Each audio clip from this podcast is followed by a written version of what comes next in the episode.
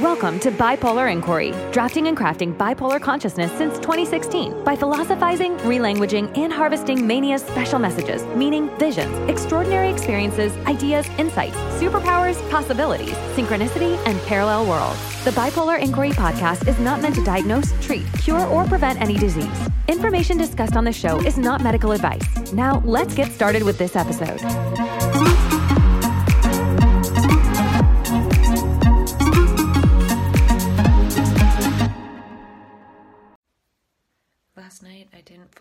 Fall asleep quite so peacefully and easily as the two nights before. So, like most things I talk about, it's only temporary. I often probably sound like, this is it, this happened, this is it, whether good or bad. So, peacefully drifting off to sleep might be over. I don't know if taking my last dose of Hardy Nutritionals at 6 p.m. is too late. I will try to maybe take it at about 5 today because it can be a little bit energizing and I need enough time to feel like I'm getting tired to go to sleep. And tonight I will reduce my medications down to the last eighth so I'll be on 75 milligrams of lithium and 6.25 milligrams of trazodone and a Benadryl. And I'm not calling Hardy Nutritionals today because it's a holiday. So they said if everything was going smooth, just do the reduction tonight and call them tomorrow. So tonight, one eighth, and then that will be for a total of five nights. And then on Saturday night, I will be going to sleep without any medication.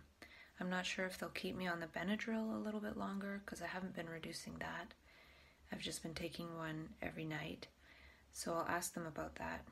And maybe I'll try to stay on it a couple nights because my friend is coming, so it'll be nice to have something to at least help me fall asleep a little bit.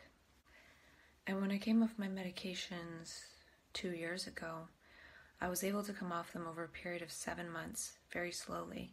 And I was off all of them for three weeks, and then I went back into a crisis, a psychosis for about three days, and then ended up in the hospital. So even though I will be off my medications, I won't really feel like I've really accomplished something until I've been off of them for at least three weeks and beyond.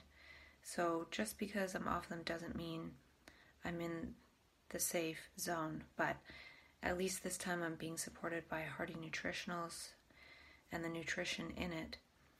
Last time I was taking a bunch of vitamins for having a biotype of bipolar called pyrrole disorder, which is taking extra B6, primrose oil, and zinc. And I was doing a 10 series of rolfing and halfway through the 10 series, I figured, oh, my body's in alignment, so I don't need any of these supplements. So I stopped taking them and continued tapering off meds. And I'm not sure if that's part of what was the problem with tapering off without any nutritional support. So I'll see this time whether being on the micronutrient support will really be supportive and if last time coming off the vitamins I was taking was a bad idea, and I think it was, I think my brain and my body definitely has a nutrient dependency of some kind that hopefully the Hardy Nutritionals is addressing. Last night I probably didn't fall asleep till 11 or 11:30. I was just staying up because I wasn't feeling tired and then it took me a bit to fall asleep and I slept till 8 so I had a pretty good sleep but I am feeling a bit tired and it could be partially that I went rollerblading 13 miles on Saturday and on Sunday I did a hike. Last night I was playing a pretty intense game of Carcassonne and I don't know if anyone plays that online but it's really fun and I won.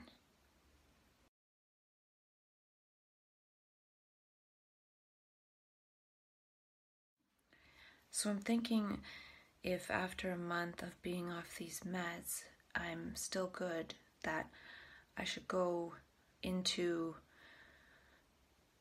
sharing that pretty quickly. And I say that because when I had chronic fatigue syndrome and I got better, I wanted to at some point do something to share what I'd learned and how I'd healed, but I think I delayed it too long. And then I just got used to the good health and kind of forgot about the fact that I wasn't feeling well for so long. And I don't think I went on my with my life. I was hoping to do something to share, but I just didn't get to it. And then the mental health crisis happened. So I feel it's important to do something sooner rather than later and not just rest in knowing that I was able to do it if I am able to.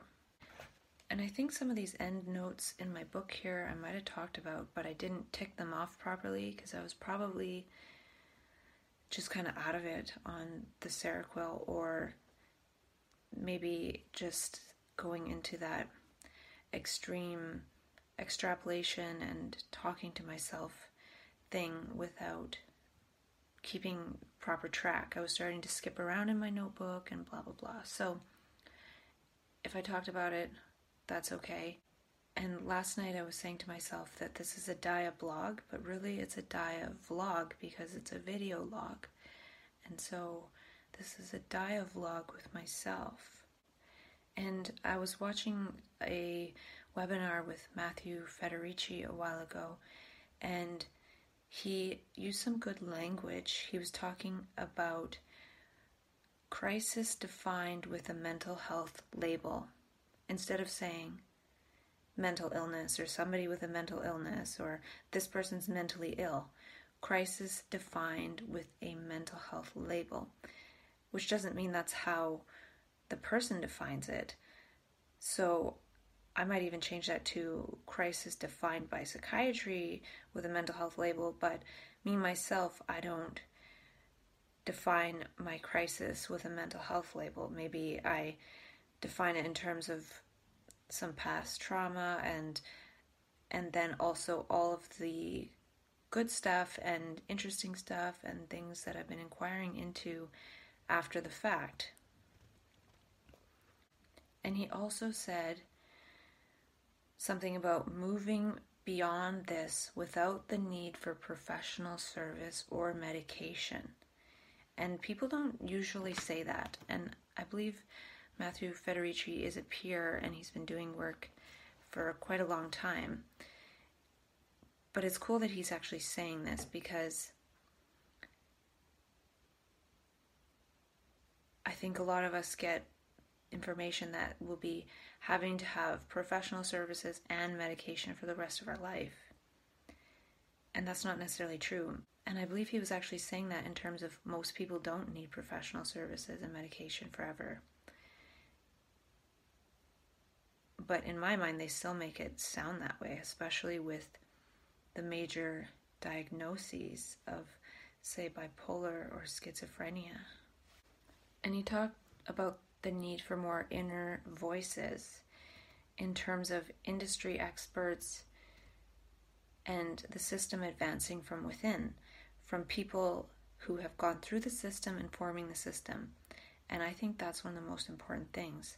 The system needs to start listening to people with lived experience and not just as a one off event or doing a little bit of surveys, but actually having people working in the system to help the system change based on lived experience, not just some kind of tokenistic position or token um, surveys or things like that.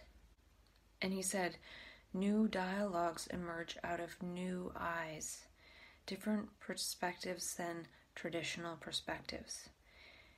And in my dia vlog with myself, I've definitely talked to myself about a lot of different perspectives outside the tradition of the mental health system and psychiatry.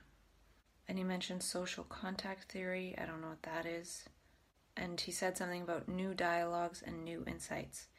And that's what I've been doing with myself because, partly because the system doesn't listen. I used to work in the system, and then I put a complaint into the system about my experience, got a kind of blah reply. Nothing's going to change based on just sending in complaints here and there. So that's one of the reasons why I just talk to myself because nobody else is going to listen or has time to listen or wants to listen or can listen or has the capability of listening because all they can hear is what they've been trained through their expensive schooling to believe and and so many things. So I just talk to myself and maybe nobody will ever listen to anything that I've said and that doesn't matter because process fulfills its own purpose whether anyone ever listens or not. And last night I realized that when this energy comes in and map consciousness, it's trying to get us embodied. So that's why it's more of just a movement of thought in the brain and living in those movements of thought, but we start living in the movements of the body. And that's part of the reason why we feel like we don't have control. Because usually we're living in the movements of, of the thoughts so when our body really starts moving with the energy of the moment, it's a little bit scary and confusing.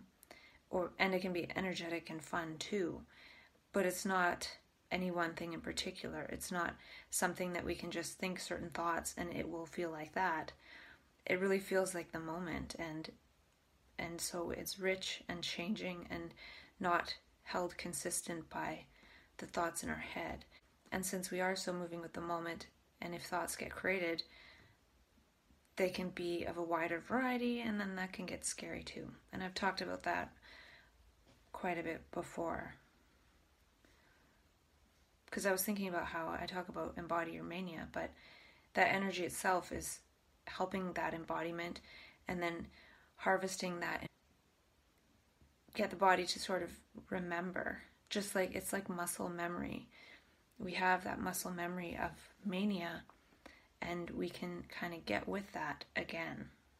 And Matthew Federici mentions something called the clinician's delusion, which is where clinicians generally don't see a person move on to wellness. So clinicians can have a skewed view on how well people do because usually they see people when people are at their worst so it can kind of be a daunting job seeing people suffering and struggling and never really seeing the fruits of what they do because a lot of times that happens later.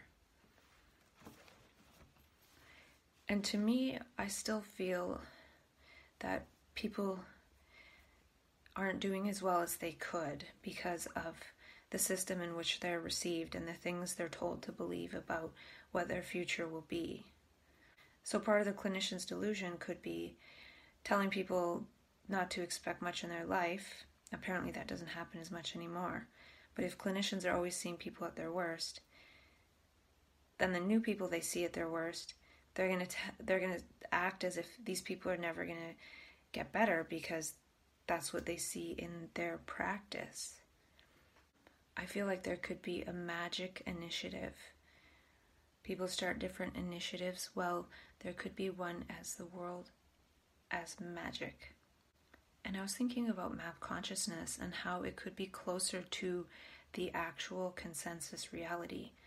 Because people think of consensus reality, and I've talked of consensus reality as a world we all agree on. But really, each person is sort of in their own world, lost in their own thoughts and we can't agree on that much, and that's why there's so much conflict in the world. But in map consciousness, there's no conflict for a lot of it.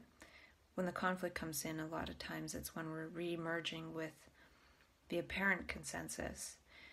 But I feel like map could be the real consensus in that when people go into that state, a lot of the traits are very similar and and the values and how things are and feel for people and if enough people were in that state together, maybe that could actually take over as the consensus.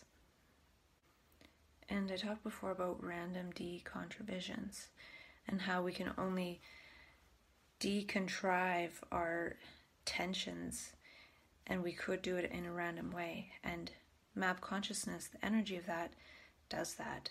It's pretty random and it's definitely removing a lot of the contrivances.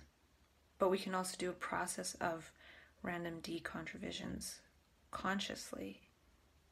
Partly, it's not as powerful, but it's something. And I wonder if we can be decontrived, would we even need map consciousness? Because it's an energy that comes in to remove the contrivances. So if we can be completely decontrived, maybe we don't need that energy. And really, there is no map. So, map consciousness, I use that term, but in terms of a map, like an actual outline, there is no map, there is no path. Just as Krishnamurti would say, truth is a pathless land. And we really do feel pathless in that state. We feel like we're just meeting the moment and responding moment to moment. And it could be that we've just been so conditioned to respond with our past memories that it's difficult to respond to the present in a pathless way, moment to moment, as we do in map consciousness. Sort of like when a child is first learning to walk, they might be able to take a couple steps, but then they fall down and then they just revert to crawling. And it's the same with map consciousness. We're acting moment to moment, we're in the moment, we're spontaneous, we're energetic, and then we sort of fall down and go back to the old mode of being. But then we can keep trying and keep learning to walk. just as kids don't have an instruction manual to know how to walk, they just have this urge, this feeling, this capability. They have the structures and capacities to do so. And the fact that we can take quite a few steps in map consciousness shows that we have the capacity to be there and perhaps stay there, which isn't a place, it's just a way of walking. It's just learning to walk with that energy. Just like kids have to learn to walk in gravity when it's a lot easier to crawl in gravity. They could stay crawling forever, it'd be a lot easier. But by trying to walk, we eventually master it. And the thing with the mental health system is we try to walk in map consciousness, and psychiatry comes along and says, no, you should crawl forever. And gives us something to make it so we can't walk. And there's a Krishnamurti quote The action of conflict has its own energy, which is divisive. But the energy of perception and acting is entirely different, and that energy is the energy of creation. And to me, map consciousness is perception and acting. and we don't think. There's no thinking in between because the thinking divides us from the action, it makes it partial. And partly the trouble is that society's not ready for beings that act totally. We're conditioned to act according to these rules that arise in consciousness to stop spontaneous action. And that doesn't mean that if we didn't have those rules that everyone would be completely misbehaved and things. It wouldn't be that way. If our natural perception and action and learning wasn't turned off by these rules that were given to us at a very young age, we would actually be very adept at skillfully acting based on pure perception in the moment. It becomes challenging when we've been conditioned our whole life to act based on these programs and rules, and then that disassembles, and we're left trying to learn what where we left off when we were five or six or seven years old. And no wonder a lot of us do things that people think, well, why did you pee on the floor? Or why did you test these rules of physics that we obviously know in terms of wondering if we can walk through a wall or things like that. Well, these are things we might have wondered if we were children. And maybe we bumped into a wall because we were thinking we could walk through it. Who knows? So we really go back to where we left off as kids, and that's why it's difficult to start to learn where we left off in terms of the laws of perception and action in the moment. So if we had those 10 to 20 years of that skill versus interjecting thoughts into every single thing that we do and tensing our muscles and not being fluid and dynamic in our movements, then, well, we'd be somewhere else entirely as a species. So, can we turn on the dialogue process, the dialogical brain, the insight brain? And this is part of epigenetics. It will epigenetically change the DNA in the brain to create a new brain can we approach with dialogue? And dialogue excludes the ego. And this is another level. And I still feel like dialogue can go to dia imprologue, which brings the dialogue and the improv in the moment, perception and action in the moment. The dialogue part is the words, and the improv is the movement of the body. So, can we be dia imprologue beings? Can we go from being called bipolar to being dia imprologue or omni dia imprologue because it's not just bi, it's not binary. We think it's bi because the people who are judging us and putting labels on us think in terms of binary good, bad, right, wrong, reward, punishment. Oh, you didn't behave the way everyone's conditioned to, so we're going to punish you with meds. So it's just oh, and if you behave properly, we'll let you out of this asylum. It's it's just a bunch of hooey. It's just a bunch of crap. But it's up to us to show them it's a bunch of crap. So we need to get with the Omni Dia Imprologue and really shine each moment. And I wonder if mania is an emergent property of the mind.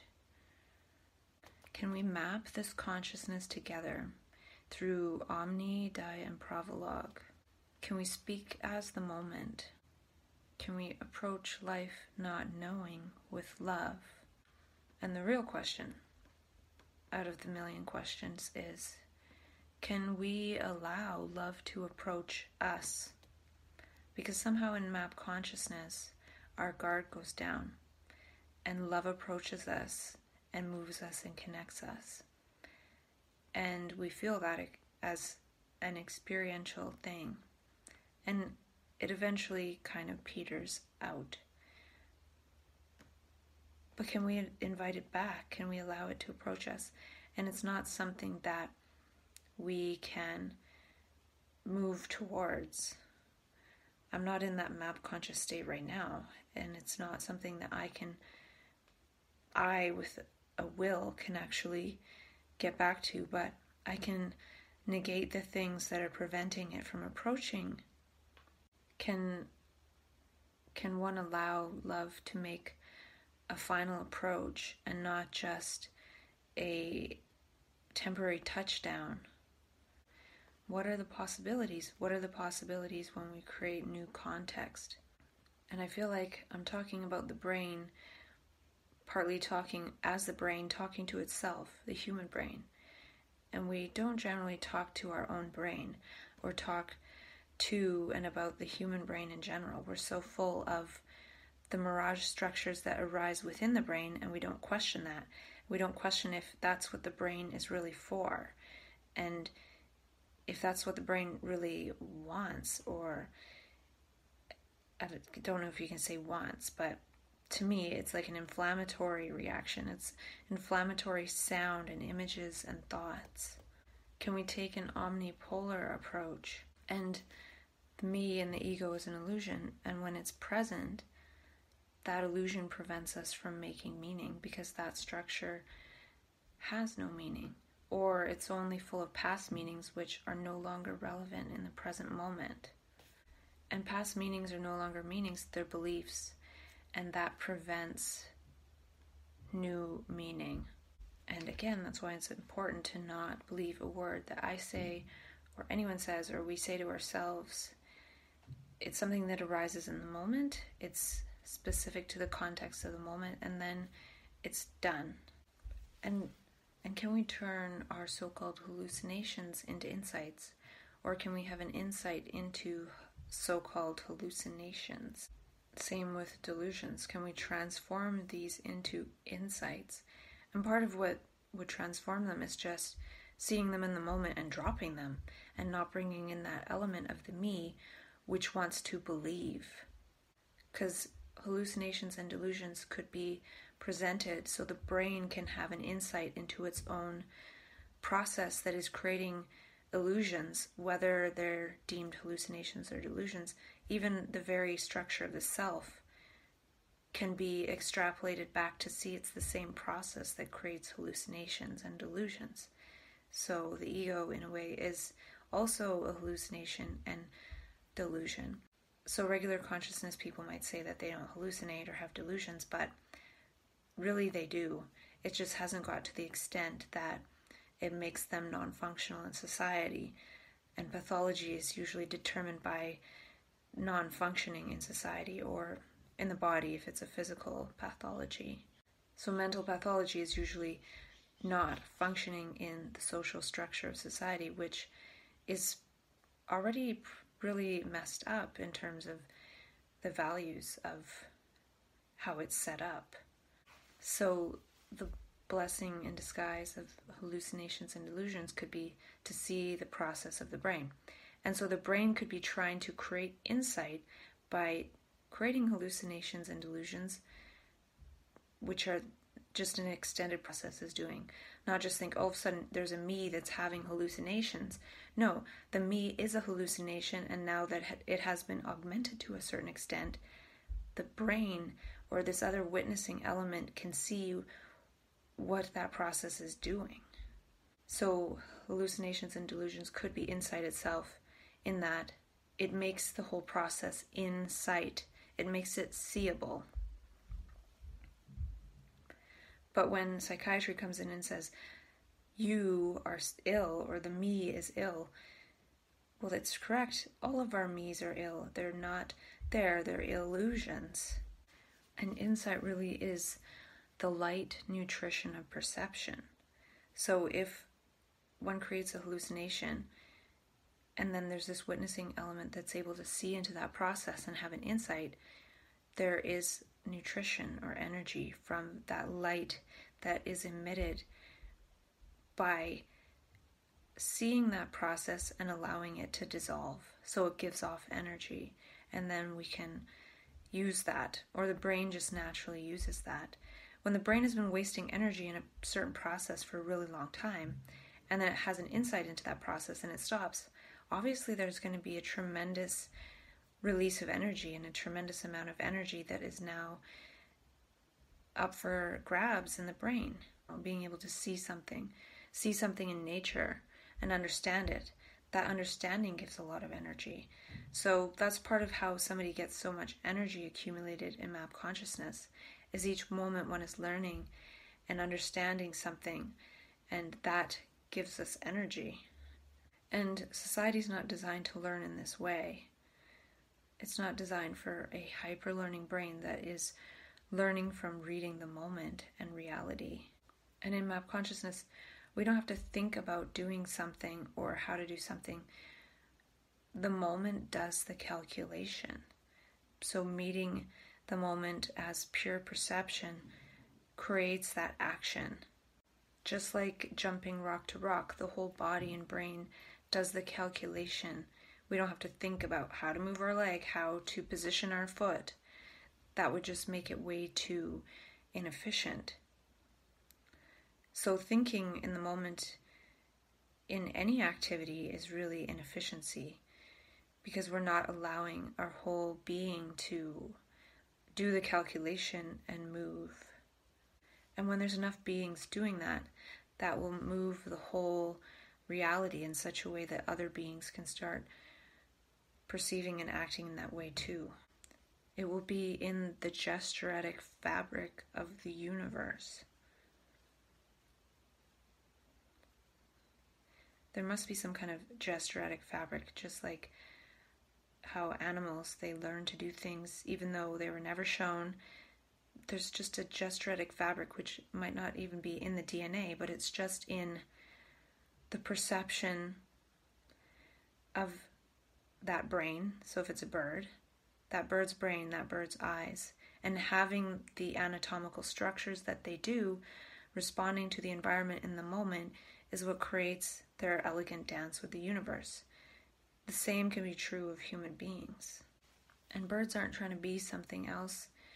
And if humans were really in contact with the moment, they wouldn't be trying to be something else either.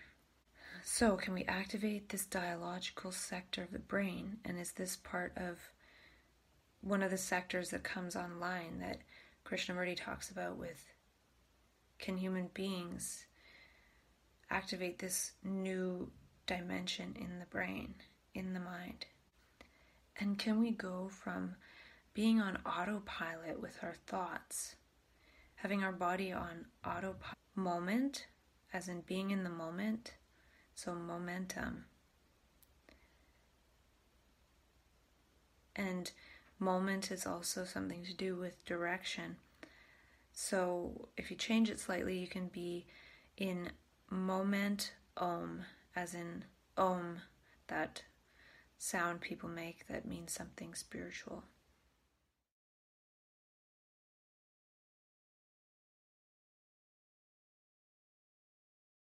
So being in the moment, moving in the direction of Om.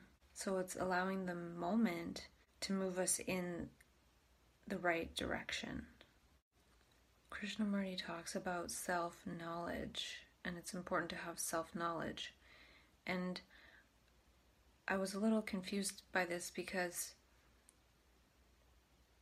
he also talks about needing to deconstruct the self or something like that. And to me, self knowledge could be really making one's own discoveries. And also, self knowledge could be that the self is actually quite a bit vaster than this limited ego thing that we think we are. So, having knowledge and insight about that moment to moment. And also, he makes the statement that I am the world and the world is me. So, if that's the self, then there's a heck of a lot to learn about. Can we be map consciousness investigators? And I wonder if there's actual neurons for insight, or if neurons would change in their structure or function or fluidity or the way they connect if our brains operated based on insight and not old thought structures? Are there different neurons for insight, for processing seeing and perception, and having that immediately create action or response? So perhaps things wouldn't get filtered through the prefrontal cortex. Maybe there's a C frontal cortex maybe the prefrontal cortex gets changed in structure and function in that it is just for seeing, for perception, and not for all this thought deception. And also something about turning perception into language. So the brain cells turning perception into language fresh, not from memory. So if one has a perception, one sees something, then there's a holistic formation of language in terms of the whole sentence forms, not forming it from memory, from the past. So it arises in the present based on the perception, not picking out what we think we're seeing according to the, what the past makes salient and then creating a sentence from the past to talk about what we're seeing in the present based on the past. So we're only seeing the past.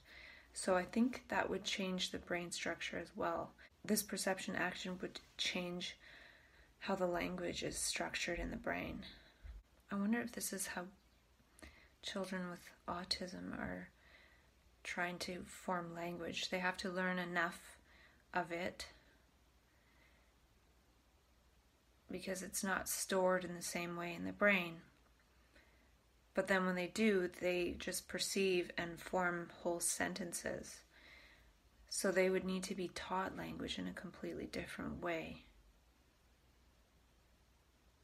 and I wrote down mimetic engineering genes. And I remember Dr. Bruce Lipton first saying genetic engineering genes. Mode and sound of language creates new brain cells and new genes. These genes are selected for. And I'm just seeing now that when a brain goes into insight mode, it would create brain cells to be able to create new language. So perhaps going into insight mode is what creates mimetic engineering genes. Or mimetic engineering memes. The mimetic structure starts engineering new mimetic structures, which is something that would happen in insight. It would have to happen because it can't just come from past memory. So there's some kind of mimetic engineering gene and mimetic engineering meme process that happens with insight and it builds the brain and creates in a different way. And I feel like this is happening in bipolar brains. And often we try to hold on to knowledge and facts in order to improve ourselves psychologically. But this ball of knowledge actually prevents this perception and learning from insight in the moment process. And part of the trouble with this process could be there's definitely the risk of sounding like an idiot because people might not understand what one is trying to say.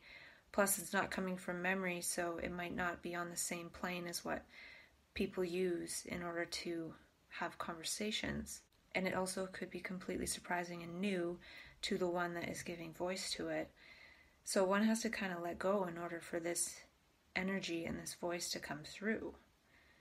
And the trouble is that so many of us are punished for having this voice come through and giving voice to new memes and turning on this epimimetic process that once it's squelched, we're afraid to open our mouths again. And that's part of what causes flat affect. It's just getting to the point where we can't say anything because what we might say is not really of the me, and people will misinterpret it as mental illness. Can we dialogue about our perceptions? And I made a note at the bottom of this page. I wrote, I feel awake. And that to me is a little bit of a sign that my brain was in hyper mode for sure hyper insightful, hyper alert. And that's when it moves too far into beauty and too far into insight and perception. And it can hit up against that bodhisattva barrier. And I found an interesting Krishnamurti quote. He says, There is a different way of living. Will you listen? I've been there. Or not I. When there is no I, it is there. And I wrote, We don't have mental health challenges. We're being challenged by the universe to overcome personal mentation. We can't overcome it, but we can be overcome by that universal energy the energy of humanity as a synergistic entity, one humanness. And that word synergistic is important. I remember flipping through a book called Synergetics by Buckminster Fuller, and it's one of the most complex things I've ever laid eyes on. And he was definitely in a different dimension when he wrote that, or perhaps all the time. But can we make omni diet and synergistic, or maybe it's naturally synergistic. And that could be really key for so-called bipolar is we have so much energy. We have way more than we could ever use or or gather. And how do we make it synergy? And I looked up the definition of synergy and it says the interaction or cooperation of two or more organizations, substances, or other agents to produce a combined effect greater than the sum of their separate effects. And I'm glad I'm reading this now in one of my last videos on this particular notebook I'm extrapolating because I've talked a lot about if we're able to create together as people that go into map consciousness. And when we go into map consciousness, we definitely have a lot of energy. Well, can we turn that into synergy? That is a good word to describe it. So I'll change the definition in terms of what I'm talking about. The interaction or cooperation of two or more trans conscious omnipolar altruists to produce a combined effect greater than the sum of their separate effects. And when we go into map consciousness, it has an effect. It changes reality, but often we're captured into the mental health paradigm, and that part of the experience actually is what keeps reality going in the same way. It keeps the supposed consensus going. And it keeps it going into, oh, this is a mental illness. Well, I feel part of what will change it from being channeled in that way or funneled in that way or us being funneled in that way is when we start to act synergetically or synergistically together. And not just in the fight against this paradigm that we've been indoctrinated into, but just by getting with what those energies are doing and and putting those together and then see what the sum of their separate effects is. And so if we have two people and they have separate effects, if those two people get together, the effect is going to be greater than the effects separately. And so when this happens, we don't even know what the effect is going to be. It's the unknown. So we have enough experience of the unknown when we're separately having this effect and affecting reality through this energy. But when we get together and more people get together, more people get together, we don't even know what the sum of the effects will be. I don't think it's 1 plus 1 equals 2. It's probably logarithmic, which means to the power of 10. So 1 is 1, and 2 is 10, and 3 is 100, and 4 is 1,000, 5 is 10,000, and then 6 is a million, 7 is 10 million, 8 is 100 million, and, and 9, I think, is a billion, unless I lost count. And then 10 is 10 billion. So with 10 of us, we could actually affect 10 billion people, possibly. So there could be a type of omnipolar synergetics that we've just never really got together and and moved together in map consciousness. And not even in map consciousness, but in an effort to map map consciousness and get our energies in alignment so when that energy comes, it can move through us in more effective ways in groups in this way. So it's like missing pieces of the puzzle. So there's 10 pieces in the puzzle and there's 10 of us when the energy comes in, it can actually do what it needs to do. It's kind of like you can't have a marching band with just a flute player. So this energy needs the rest of its marching band.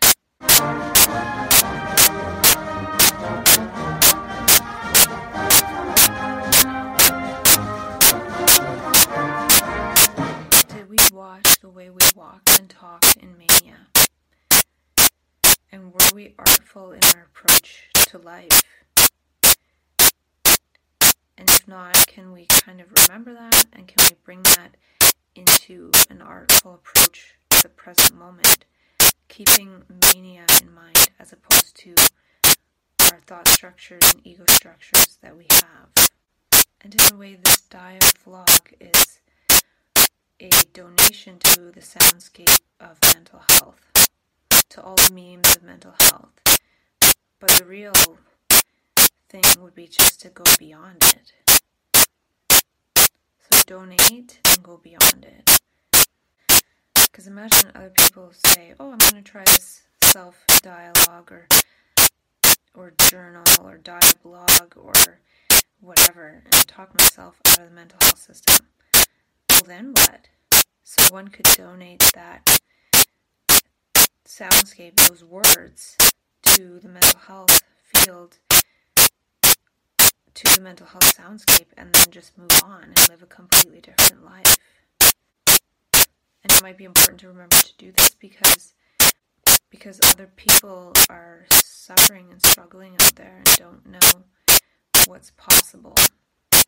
And I think I've said before that the ego sense and the me sense, when it's operating, it blocks all the senses from acting together or acting synergetically or synergistically. So, really, consciousness or mania, or when one is able to integrate that in such a way that it doesn't really feel that energetic, it's really synergy with the moment. So the moment has a certain effect and we have a certain effect. But if we're really acting and cooperating and interacting with the moment in synergy, there will be a creation greater than the effect of the two separately. And that's sort of what's happening now because we aren't acting in concert with the moment.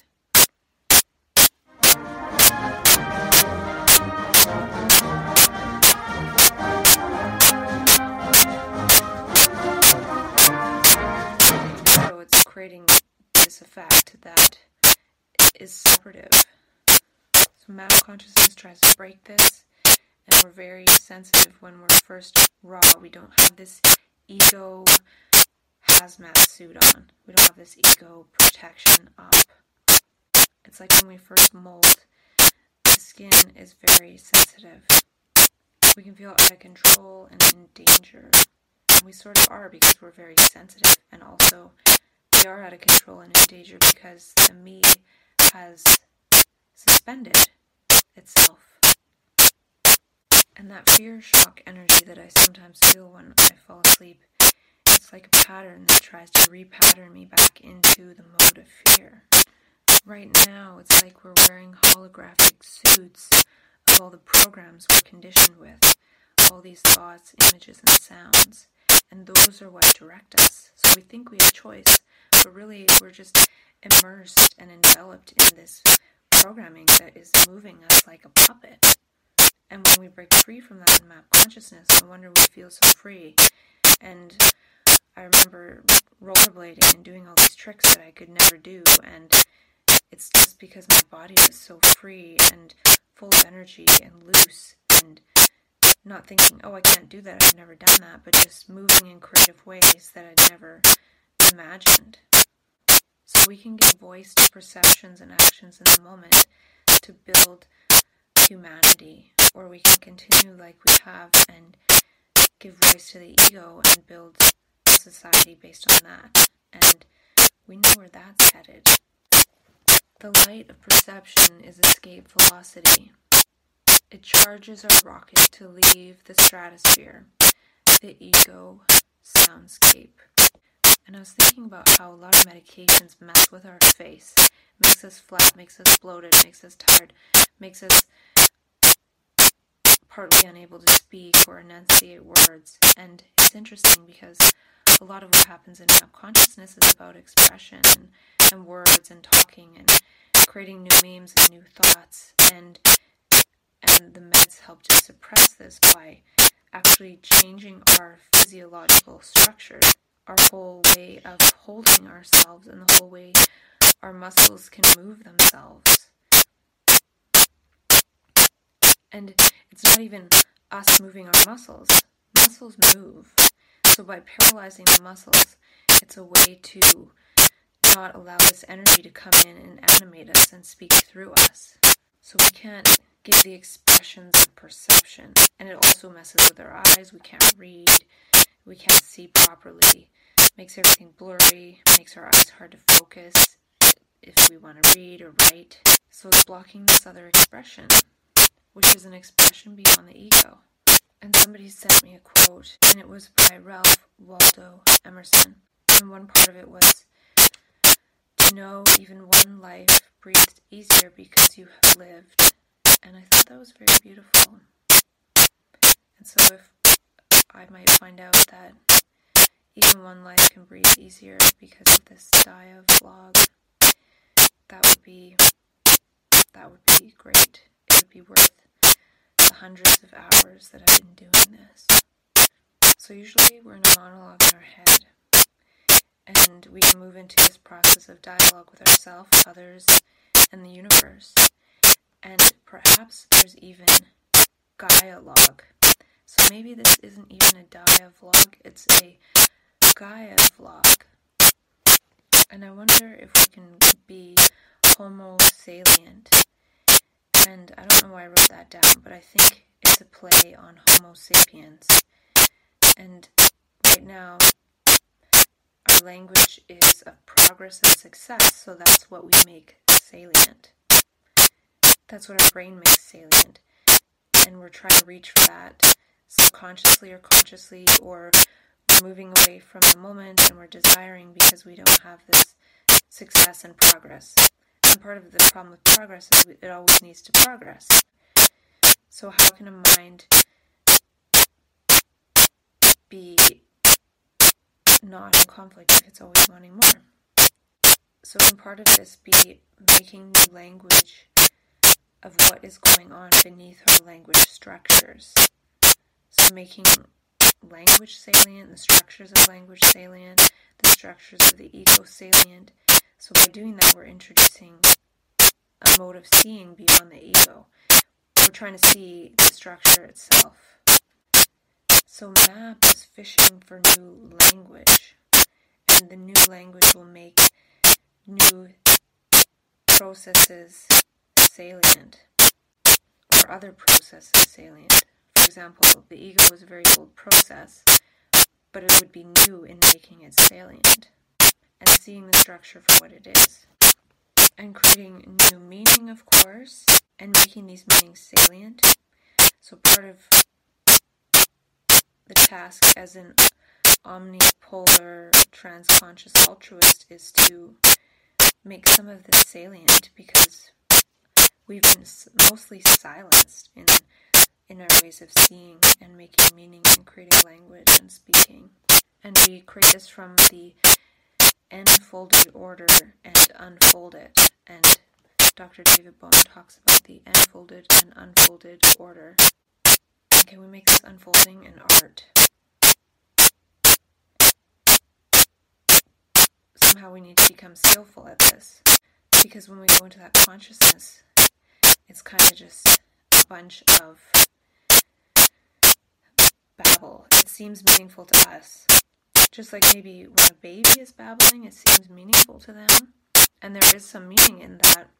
They're babbling in order to to exercise those muscles in order to be able to speak at some point and also to practice all the different sounds. So the same kind of thing happens in consciousness. We're starting to have this sort of babbling process happen. We can speak English, but we're sounding kind of incoherent. But really, we're learning to speak as a different energy, not from the ego past. And I feel like as we learn this skill and can, unf- we can blend in we won't really seem that different than we were. We seem different when we were first learning how to speak in that way.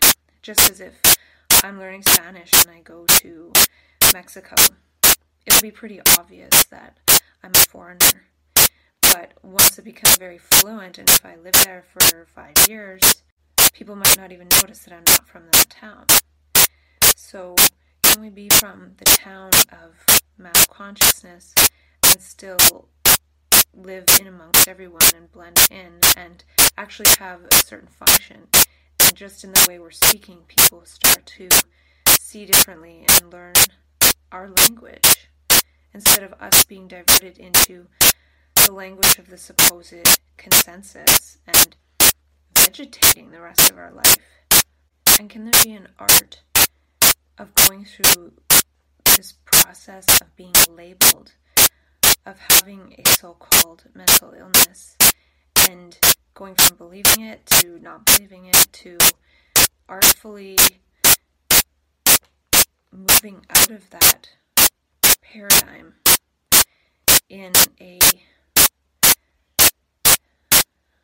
a skillful way that one just sort of all of a sudden is just out of it and and everything is okay and being able to embody that which one is meant to embody through that energy and bringing that energy and sharing it like what that energy was attempting to do in the first place of no longer babbling but actually having one's head above the clouds a little bit and being able to to share some of the wisdom that can come through the process of this energy and being labeled and being able to move through it and step out of it and then speak from beyond it and help those along the way as well as the people who continue to see it in just a pathological way. Help them too. So I have something else on perception, fishes for new memes, for meaning. Perception is memeing. Perception sees something, understands a process, and the meme instantly unfolds and can be spoken. So the meme is actually in the perception, and the perception is always available in the infinity. Language is enfolded in our brains like a flower. Perception is a flower just like how the memes are unfolded in our emotions that I talked about earlier. When we emote, this unfolds the old story. This was an efficient way to store stories and instructions on what to do. Homo emotus goes to Homo perceptus. So just like our emotions kind of unfold stories. So if I'm mad because something happened, I'll think of other things that were similar that made me mad to keep that energy going. So part of the stories are kind of embedded in the molecules of emotion. Well, when we look at reality we have a perception and insight, in the same way, it allows us to learn about similar things that we might have perceived before that gets stored in the brain in a very fluid way, not as knowledge, but as seeing. And this could actually build the prefrontal cortex as the C frontal cortex into a structure of insights as opposed to thoughts. So then insights can continue to unfold. Maybe one day it'll be the insight cortex. The total language, gestures, and words I've seen people be this when I saw their light body self. Because at one point in my first experience, I would just look at somebody and they would be in their heavy ego hologram self. And when that got released, they would just change into this beautiful version of themselves, which I call the light body self, which wasn't just, oh, they changed the tone of their voice. They changed all their gestures, the way they move their body, their skin tone, they lit up, and it was just the most beautiful thing. So it's like this cage of something was dissolved. And it seemed like I could dissolve it by looking at people. Or maybe it was dissolving in front of my eyes, not because I was doing it, but because the energy wanted to show me something. It wanted to show me what's possible. Right here, right now, in an instant, not through years and years of trying. And I wonder if that's one of the powers of perception. And Krishnamurti says perception is action, not there is an action, but the act of perceiving, just perceiving, will unfold that which happens, that which has to happen based on that perception. I saw their light body. I stripped it away with vision. It's unmasking this world of destruction, that part of it. The light of this vision sees beyond the holophonic sound barrier imprisoning the material body. So there's a language of human being that's beyond any verbal languages that we have, which is completely energetic and gesturetic and dynamic and rich and part of movement and part of the way we look into each other's eyes.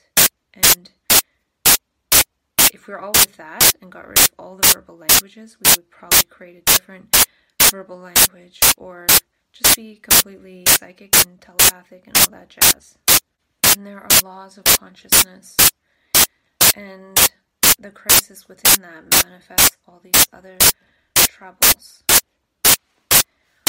So I got through my notebook a lot faster. I thought it would take me until June 20th, but I was doing a lot of self dialogue and I actually felt pretty energetic with these last couple videos.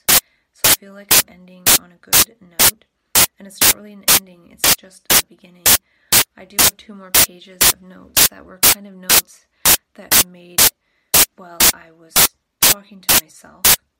And two pages isn't a lot because sometimes before I would take a ton of notes based on what I was saying.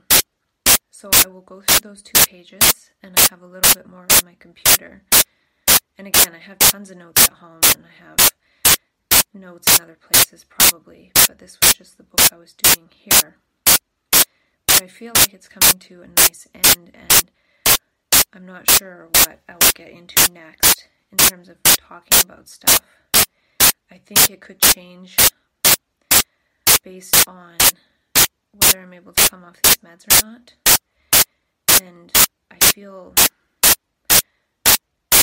these last couple days in reading some of these notes,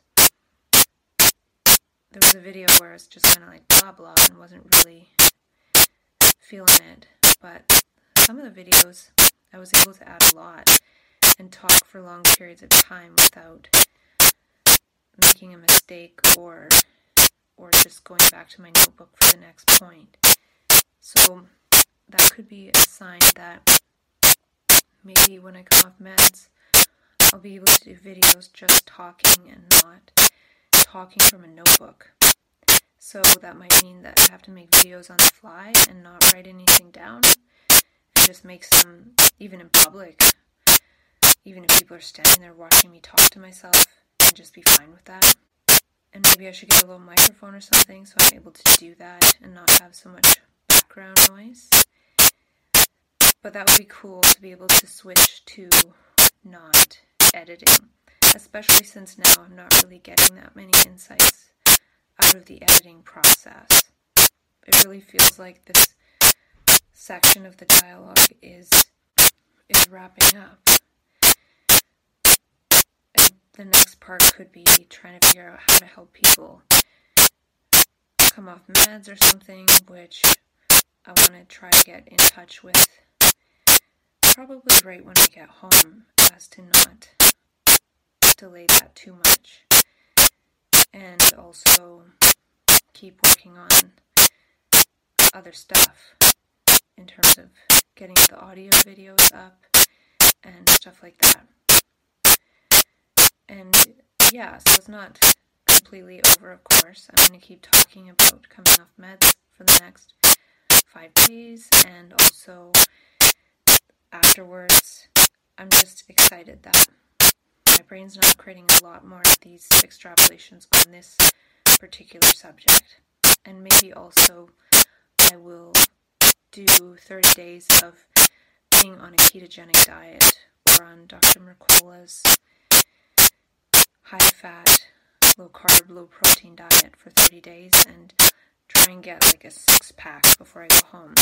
Not because I need a six pack, but it would make an interesting end to doing all this talking and spending a lot of time sitting around to getting back to what I used to be very passionate about, which was being really healthy and spending a lot of time actually buying healthy food, making healthy food, shopping for healthy food, being excited for healthy food, and feeling energetic.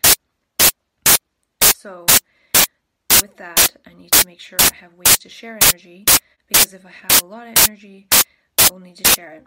So, getting myself back into superhuman form in order to share this dialogue or vlog and also share that we can transform and be our best self, even though when we were diagnosed, we probably thought we would never have that chance again.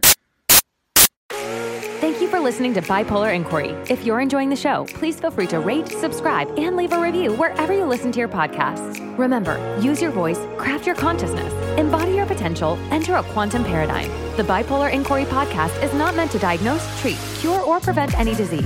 Information in this show is not medical advice. Thanks again for listening, and we'll catch you in the next episode.